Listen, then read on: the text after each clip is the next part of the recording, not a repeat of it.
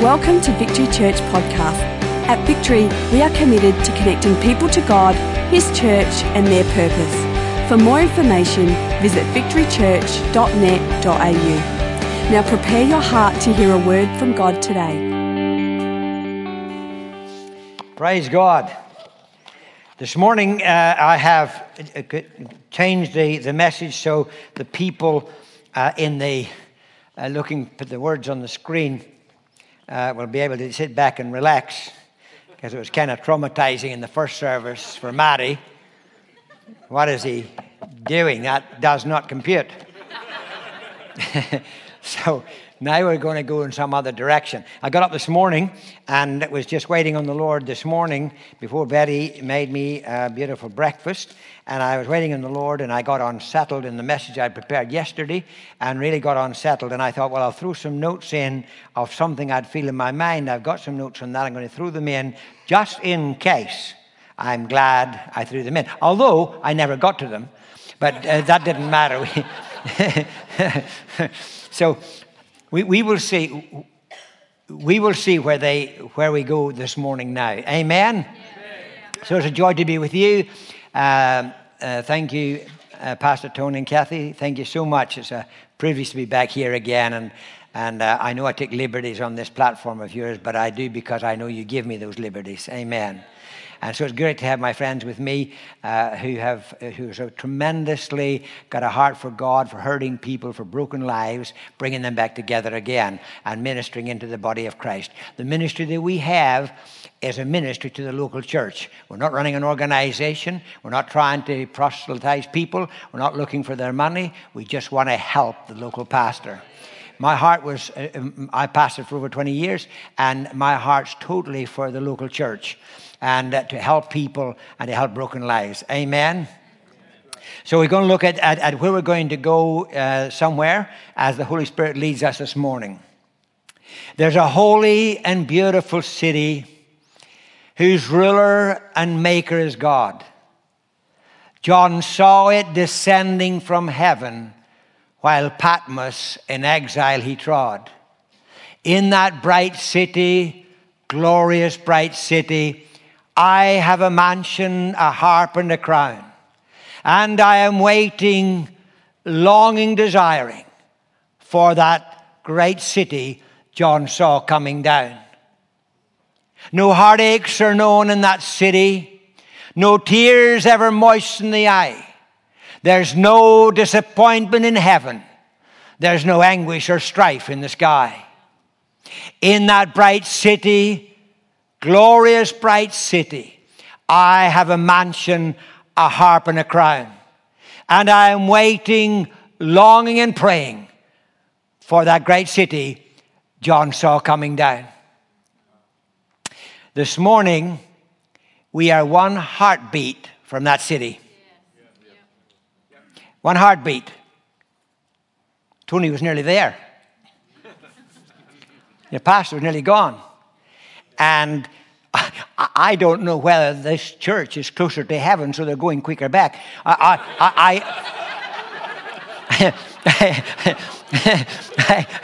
I, I don't know if they're at another level altogether.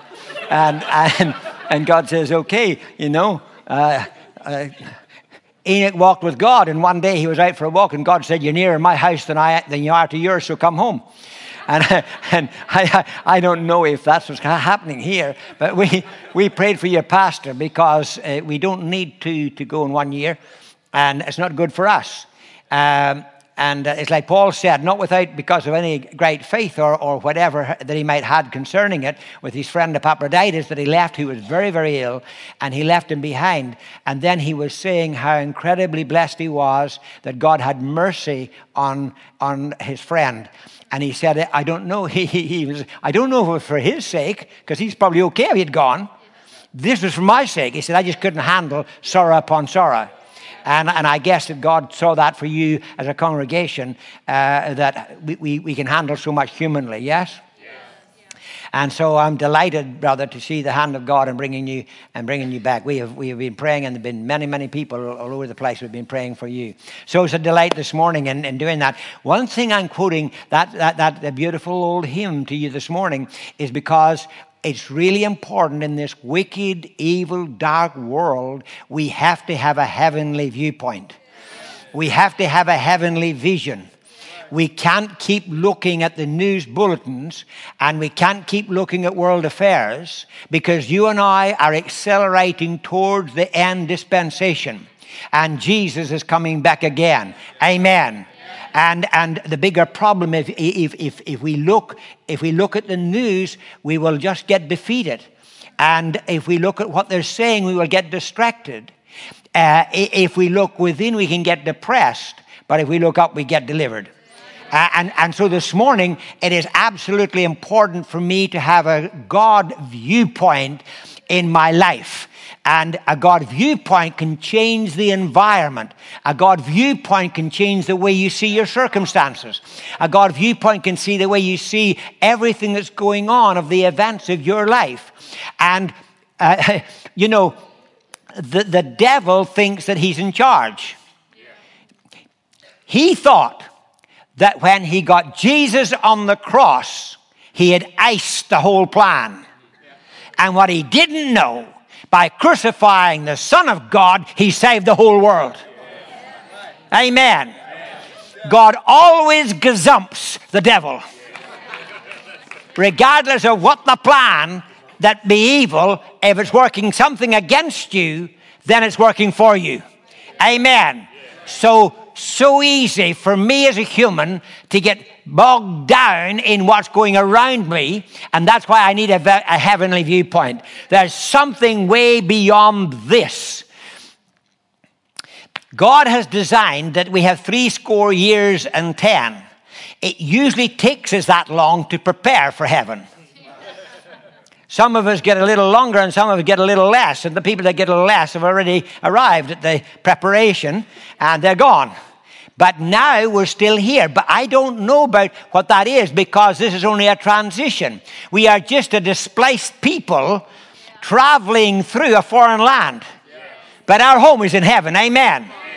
And so this morning, uh, whatever kind of title we want to put on this, but I notice that when I'm traveling along the road, I see the big billboards that are up there or in the flashing lights along the way, and it keeps saying, What is your plan B? What is your plan B? Do you have a plan B? So this morning, I want to talk about God's plan A and God's plan A. God doesn't have a plan B. He's never had a plan B. And God did not get caught by surprise that man fell. God did not get caught by surprise that man didn't keep the rules. God, God got not surprised. He doesn't get surprised by anything. Amen. He's not, by, he's not surprised about what's happening in your life today. He's not surprised. You know, for some of us, it's just like it came out of left field, hammered us, and we can feel so bad about it. But here's the point it's so good this morning to be a child of God. Because as a child of God, his plans are working out in our lives. Amen. We do not see it well unless we get a heavenly viewpoint. Now, I don't know this morning how best to term it of to whether I'm saying, brother and sister, look up for your redemption draweth nigh. Or maybe this morning we should be looking down because we're looking from a heavenly viewpoint. We're looking. I want to plug into the way God sees things, plug into the way God understands events, and not just try to look up from my mess, but try to get up to his point and let me see like he sees. And if I can see like he sees, oh, the sun really is shining. But boy, around it's fairly cloudy for me right now. And there's a lot of things going on. God has no plan B. He's never had a plan B. And in your life today, I want to declare to you, God has only a plan A.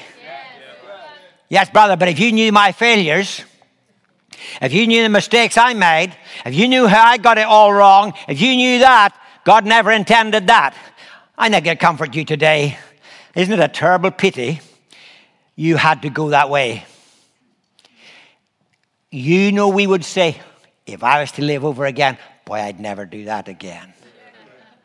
If I only had a rerun. If I just had another chance, if I had a rerun. Here is the snag. You'd have done exactly the same. Because that's the way that God had to take you to bring about his divine plan and purpose. We weren't going to go another way. Do you see? We lock in because we, we see our failures as a plan B. We see our failures as not incorporated in the divine plan. But whatever's going on, it's in God's divine plan. And I got to trust Him. I got to see Him. We talked about earlier fatalism, in which the world is really getting a grip on, they're becoming fatalistic about it. Fatalism and faith look exactly the same. Fatalism says, I can't do anything about it. It's totally out of my hands. I can't do a thing about it. Faith is exactly the same. There's nothing I can do about it. I don't understand it, but my life is in the hands of the one who knows everything. Amen. And so I know we are not fatalistic this morning. We are people of God. Amen. So maybe I bring a title, whether I'm saying it's plan A, plan B, or I'm bringing a title this morning. At the highest level of revelation, there is no opposition. You think about that and process that at the highest level. Now, there's no way I'm going to get through everything that I need to get through this morning, even in this. However, we're going to let the Lord lead, but I want you to grab one or two things like that this morning of getting hold of this heavenly viewpoint, seeing things from God's viewpoint, and recognizing things in God's viewpoint. Because the Bible says in Romans 11 36, the Bible said that God is in all and through all and to all all, and because of him, all things exist. Hebrews 3 1 says, He upholdeth all things by the word of His power. Amen. I am not at the mercy of a system. We are not at the mercy of a government. We are not at the mercy of political correctness. We are not at the mercy of the people who do not like the Christian and want to persecute us. We are not at the mercy. This morning I stand before you because I stand in the mercy of God. Amen. We are people filled with grace and mercy. Glory to God. And so now it's seeing God. I want to have a look at seeing God uh, my youngest daughter, one day I was studying for, uh, to preparing uh, for a trip that I was going to go on. And as I was doing that, I just felt that I needed to go for a coffee, whatever was urging me.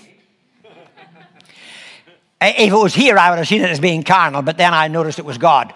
And I, I, I, know that some people here, they, they can get moving until a coffee comes. But I decided to go down into the village and I would go down there and have a coffee. I wanted to just change things, freshen my mind, let me see clearly, and so on. And so I thought I'd go and have a coffee. As I go down to the village, I'm just about to park and I see my youngest daughter, her husband, and kids, and they're crossing across the street. They've just been sitting in the central place there at the tables having fish and chips. And so I called out and called out and I shouted at them, and they're getting in their car, and I shouted at them, wait, wait, don't, don't get out, wait for me. So I went over to them when I parked and I went over to them and I said, Have a coffee with me. So they came to have a coffee with me. Well, I start, uh, uh, we, we start to talk, but my daughter is so angry. She is so mad. And she is at boiling point. So it really wasn't the best time to have a nice conversation, nor was it a good place to be going for the conversation. But we went in there and she can't contain herself because she's really at explosion point. She's ready to go right off the tree. And she lets fly. I mean, I, I don't understand it because she's got such a placid father. And I, I you're a bad lot. and she is really volatile. And her poor husband, you know, he's a really high thinker. And when you see somebody that's volatile, a high thinker looks like they're a deer in headlights. And he's sitting at the table. he's locked in. He's just frozen. And anyhow, that certainly was the safest approach.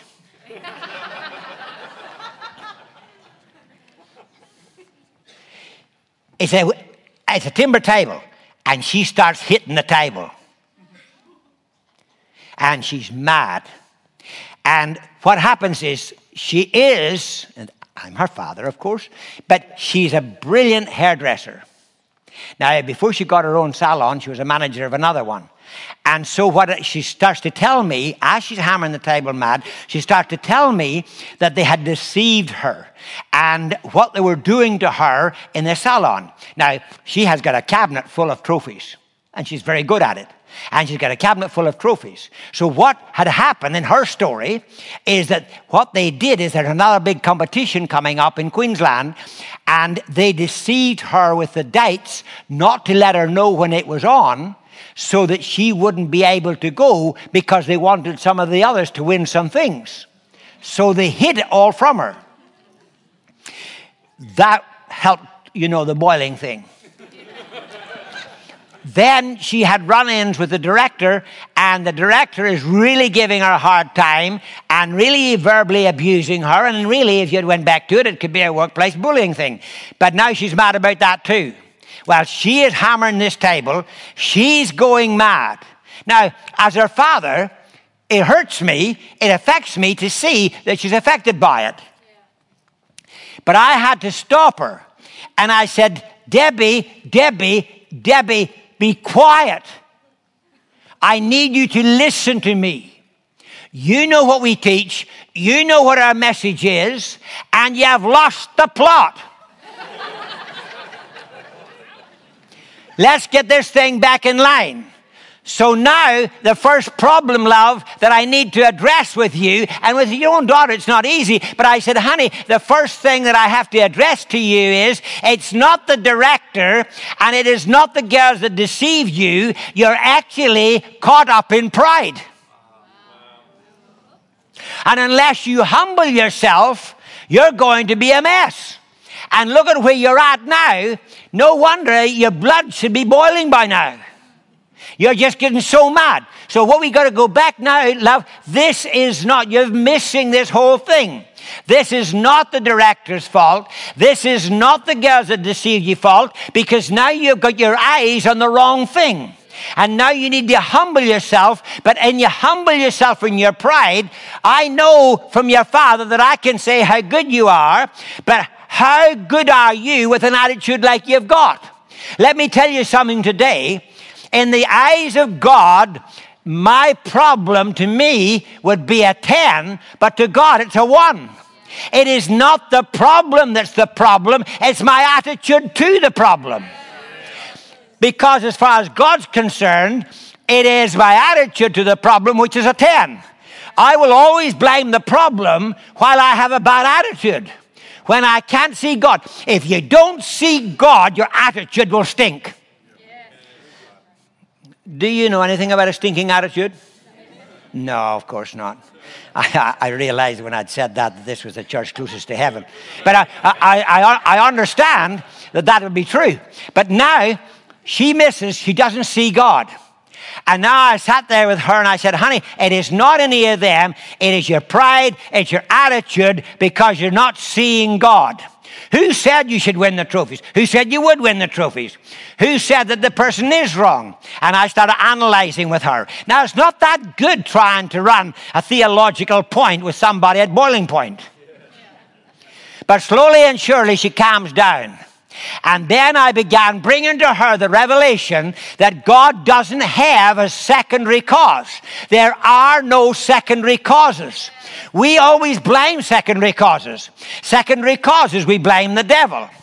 Secondary causes, we blame the boss. We blame the government. We blame the council. We blame the people around us. We blame the brother and sister. When you get locked into a secondary cause, you just finish up with a stinking attitude as humans, secondary causes get us down. Secondary causes affect us. The moment you see something as a secondary cause, you're in trouble. That's why I want to declare to you today that the devil is secondary. And if we look at the devil as primary, we will be defeated. The world is evil. But the Bible already told us it all. The blueprint is already written. But the fact is, it is evil, it's disturbing, and it's the devil.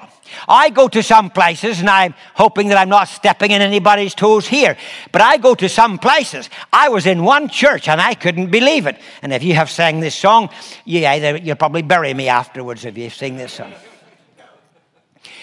And they sang, and, and the whole team was up, and they were singing. And there's one lady up there, she had stiletto shoes on, and so she's grinding the devil into the pulpit, and she was going into. I'm sitting because I'm speaking. And they sang, I went down to the enemy's camp. Did you ever hear that song? That's the worst theological song I've ever heard. I went down to the enemy's camp and I took back what the enemy took from me. Really? In my usual gentle way,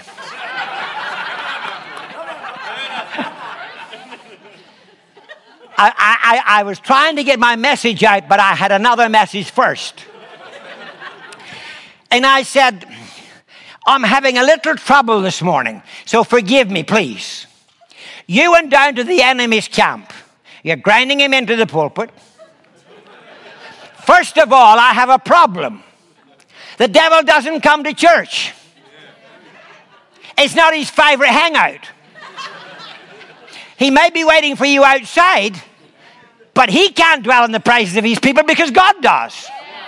So he couldn't be in church. So why and how can we be grinding him into the pulpit or the platform? Secondly, I want to find out where is the enemy's camp? Have you got a map in this church? Where does he hang out? And then you're going to take back, if you find it wherever that is, you're going to go back and he has got a filing cabinet with your name on it. and you go in and you take back your peace. Well, that couldn't be right because the devil doesn't know what peace is. And he doesn't know what joy is. So he sure wouldn't be storing them at his camp, or that would be a nice camp. But the devil heaven doesn't have that kind of camp. By the time I'd finished, I think my sermon was nearly over. this thing is this morning is secondary causes, and now the devil has got us distracted by chasing him. We need to see there is evil in the world. That's true. But we need to see beyond the evil and we need to be able to see the devil's always secondary and not primary. So I listened to them preach, talking about the deliverance and how we need to be delivered. And they have been deliverance sessions and so on. I went through the 70s and oh my, I never seen such deliverance happening. And, and, and during that time, people were always going on focusing on the enemy. I want to tell you something the enemy is around by divine permission.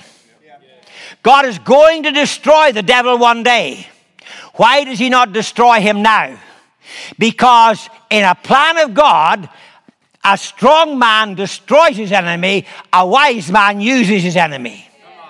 And now the devil is not against the plan of God, but his pride prevents him seeing that he's not against the plan of God. And he always has thought, even when he crucified Jesus and went on, and Jesus went on the cross, he still didn't get it. But God is always going to be ahead because the devil only tries to catch up to God's plan and tries to frustrate God's plan. But God is in all and through all and to all, and because of him all things exist. Amen. People are resisting the devil. I want to help you to move beyond something that doesn't bring the victory, that doesn't help you to live in seeing God and only seeing God. Blessed are the pure in heart, for they shall see God.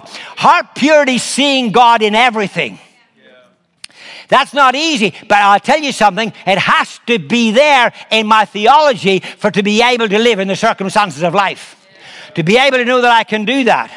People say, oh, but brother, we need to be rebuking the devil. I'll tell you what, I rebuke the devil. He's after me with this and he's after me with that, and I have to rebuke him. Well, I don't rebuke the devil. Well, brother, James says that we're supposed to rebuke the devil. Okay, then I do. but I don't. But I do. But I don't. Well, make your mind up. What do you do? No, they don't quote it right because God's always primary.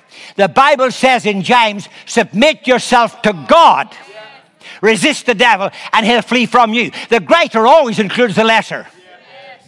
And I and I don't resist him by verbally attacking him, but I do resist him by submitting myself to God. And so automatically he's being resisted without me focusing on the enemy. I want us to focus. That's why I started and felt inspired in that holy city. I want to focus on something outside of this cosmos system. I want to be able to go into a system that I know there's a beautiful city, there's another place I'm going to, and that I am only a displaced person, a stranger in this world, waiting for the end result. And as long as God gives me breath, I want to preach, teach, encourage, minister, counsel, and do whatever it is to mend broken hearts, to focus people on Jesus, to bring them into the victory that Jesus already paid for. Amen.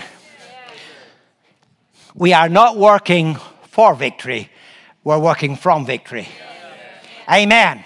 We are not working for deliverance, we're working from deliverance. When Jesus was on the cross of Calvary, he didn't say to be continued, he said it's finished. It's all paid for. Amen. My viewpoint is completely different. I'm working from, not to. Amen. Do you see that stops the struggle? Because we, as people of God, can rest in the midst of a troubled world. Pastor telling me this morning, he's there in a critical situation, physically, humanly. It's not a good set.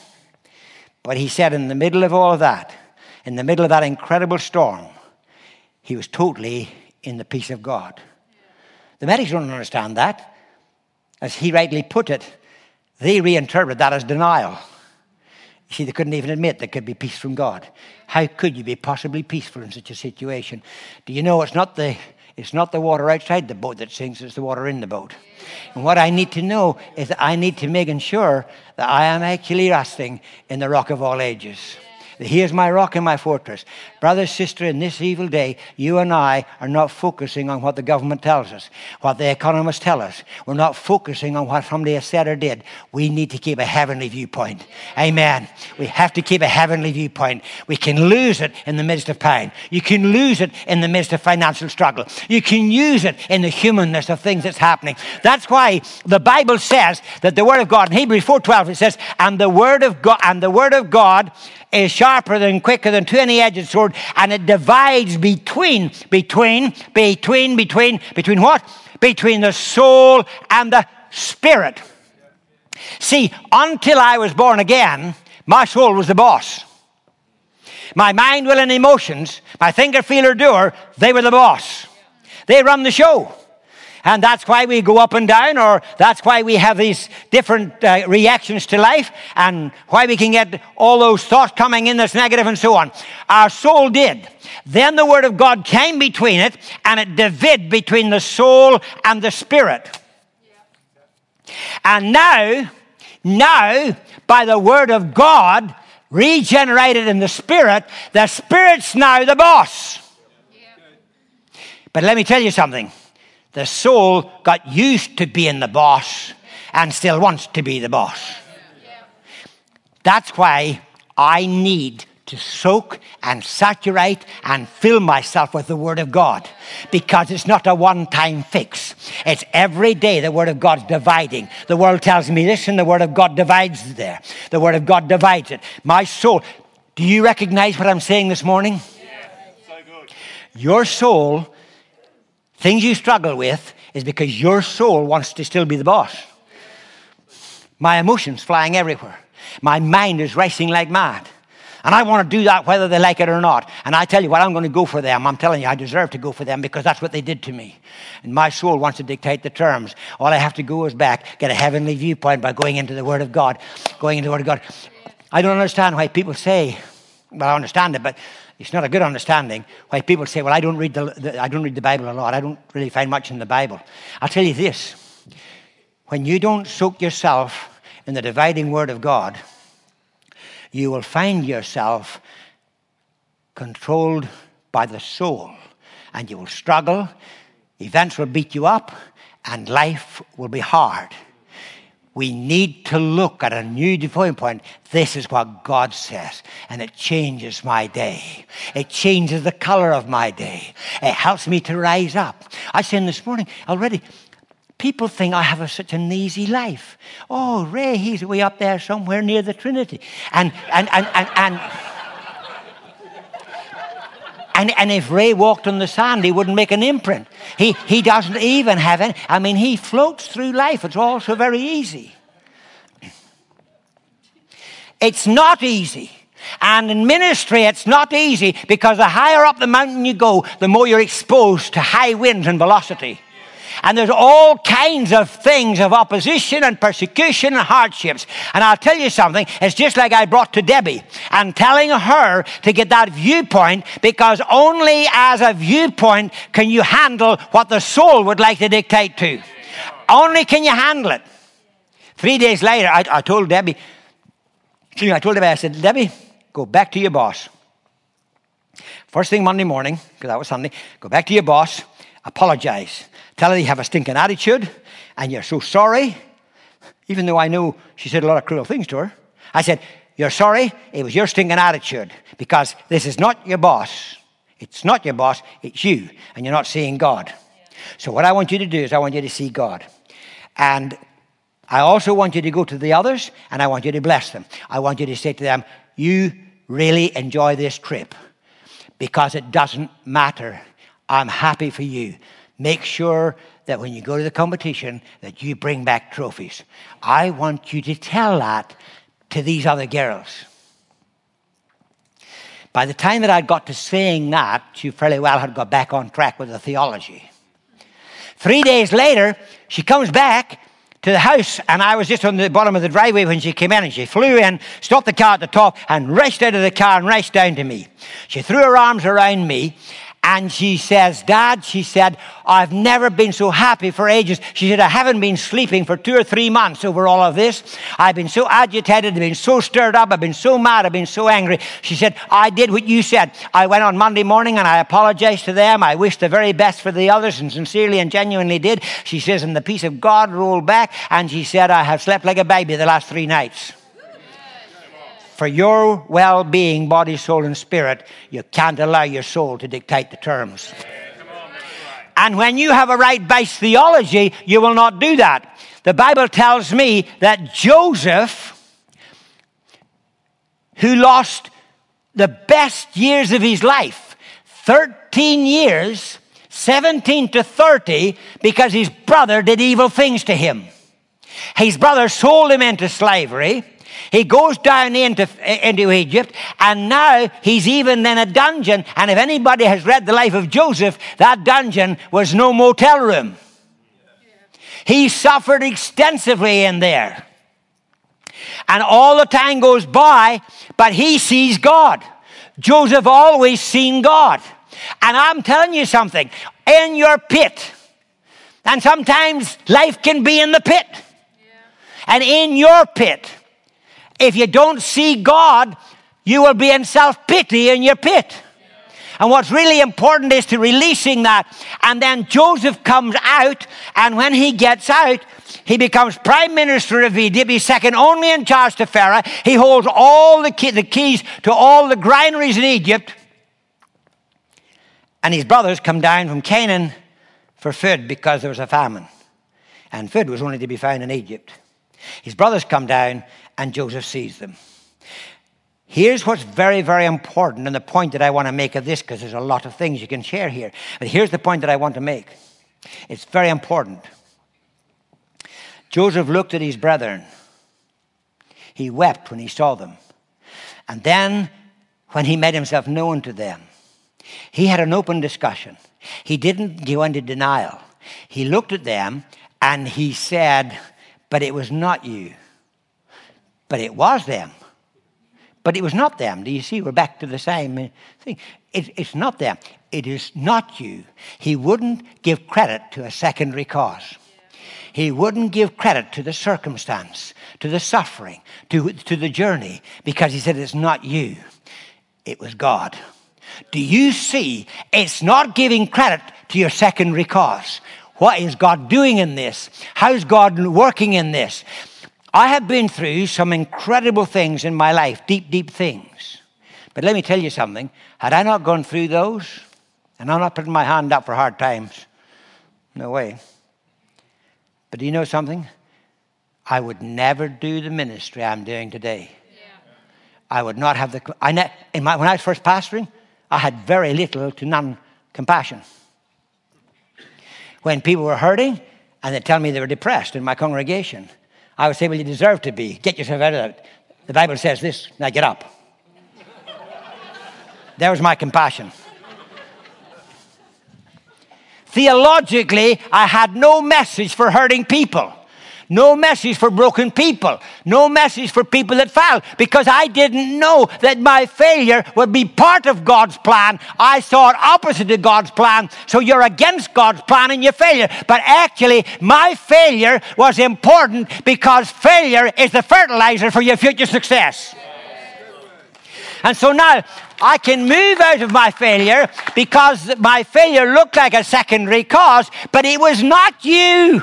And sometimes you need to speak to your situation and your circumstance and tell it, it's not you.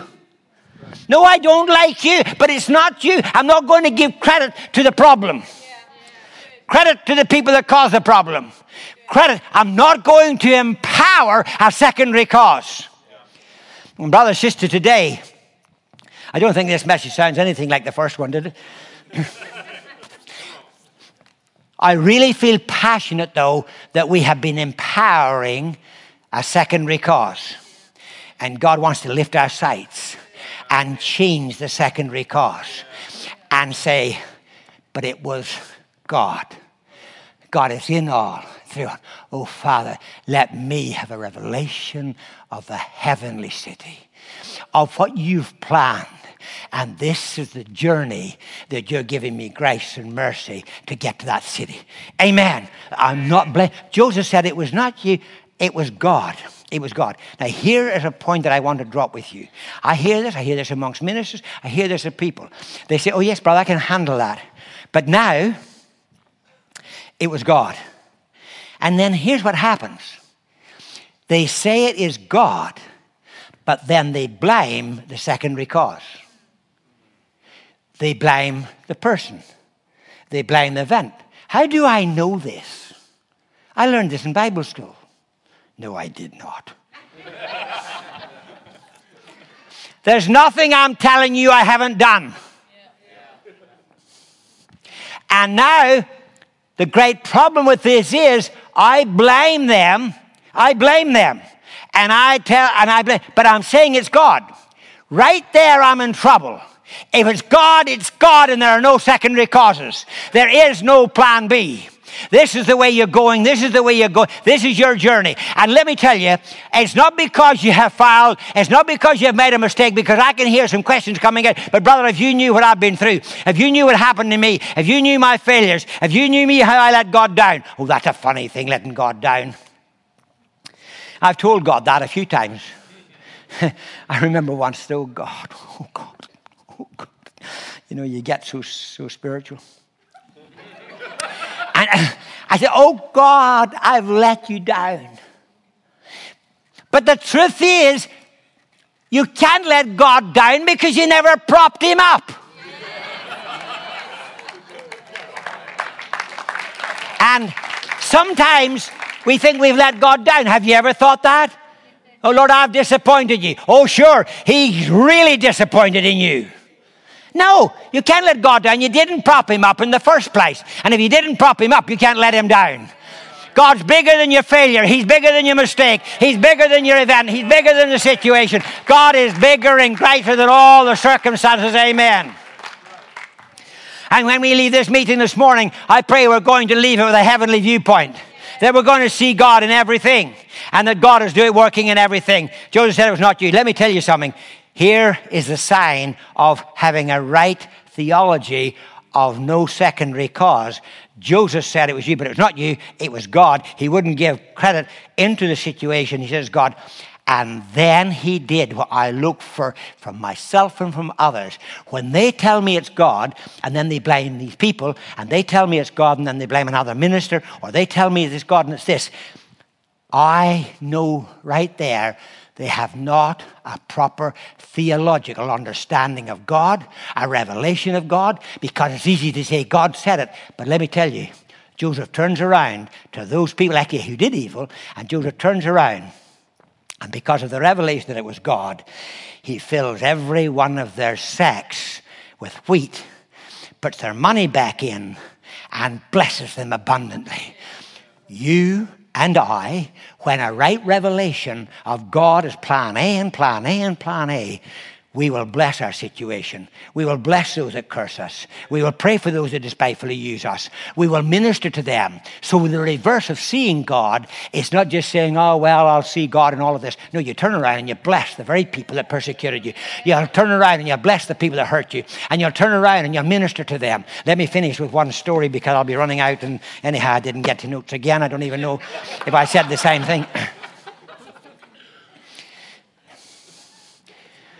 when I was moving, when I was moving in to a revelation of grace, I came through a theological metamorphosis.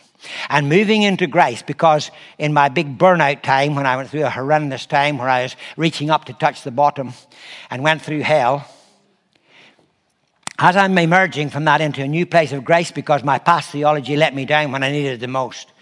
And then I got a revelation of grace like I'd never had before, and that's an ongoing revelation because we don't arrive. But the important thing is, I, I came under the hammer after a while, and I really got persecuted for my message of grace. Then finally, the hierarchy of my denomination, to which I had been secretary treasurer for 13 years, they decided that I was in heresy with this new message of grace.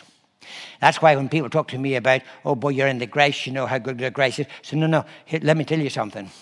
Grace is free, but you buy the truth. Grace and truth are married. And you don't just get this grace unless you face the truth. Is that Kathy? oh, I just going to finish the story and you're, you're okay, Tom. I just, I just feel like there's a shadow overcoming me. Thanks, Ashley. Now, let me, I'm just finishing the little story and I'll be with you now. Now,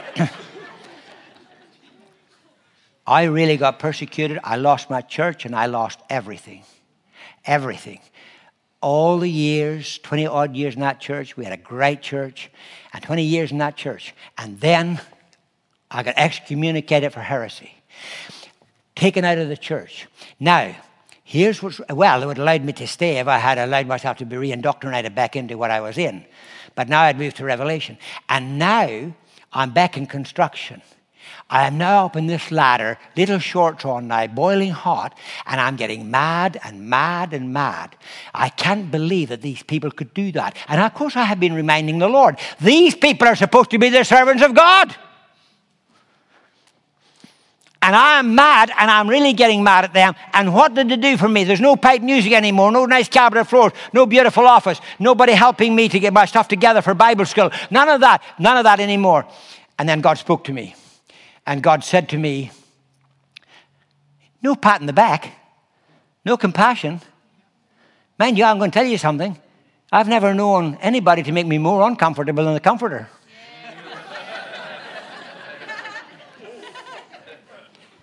and God speaks to me and He says, Do you also want to lose your anointing? And I said, No, because it's all I got left. And He said, Then you bless them that curse you, pray for those that despitefully use you because this was his plan. Do you know something? I just turned to the Lord because I've changed my language now, the way I talk to God. And I just turned to the Lord right there in that scabbard. Said, Father, I am not willing. Those people have taken everything from me, up family, up relationships, up all of this. I will not, I will not, I will not, I am not willing. I would never told God that before because I'd been frightened he would strike me down. And God spoke to me so wonderfully from a verse that actually at one time would have slayed me in legalism.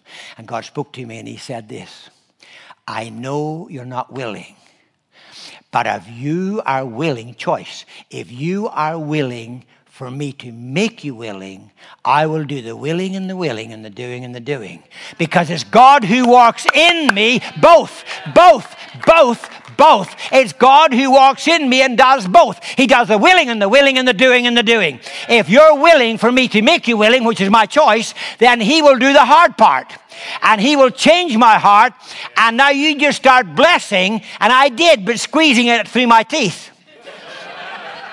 I didn't do it because I felt like it. I did it because God told me to. And as I squeezed it through my teeth, I'm, I'm truthful. It was squeezed. I'm willing for you to make me willing. And God did the willing and the willing. And the moment I saw God in it, I stopped blaming those people. At that moment, I stopped saying they were wrong because it was God. And as it turned out, it was God to drive me into worldwide ministry. But do you see? You don't see that when you're in the mess. But let me tell you something. If you make the choice today, you can either go down the flesh and let the soul dictate, or you can see God. Don't recognize the secondary causes other than seeing that they're pushing you into God. And that God's plan, His viewpoint, will keep you a heaven viewpoint and keep you in your peace and your liberty and your joy. Amen. Amen. God bless you.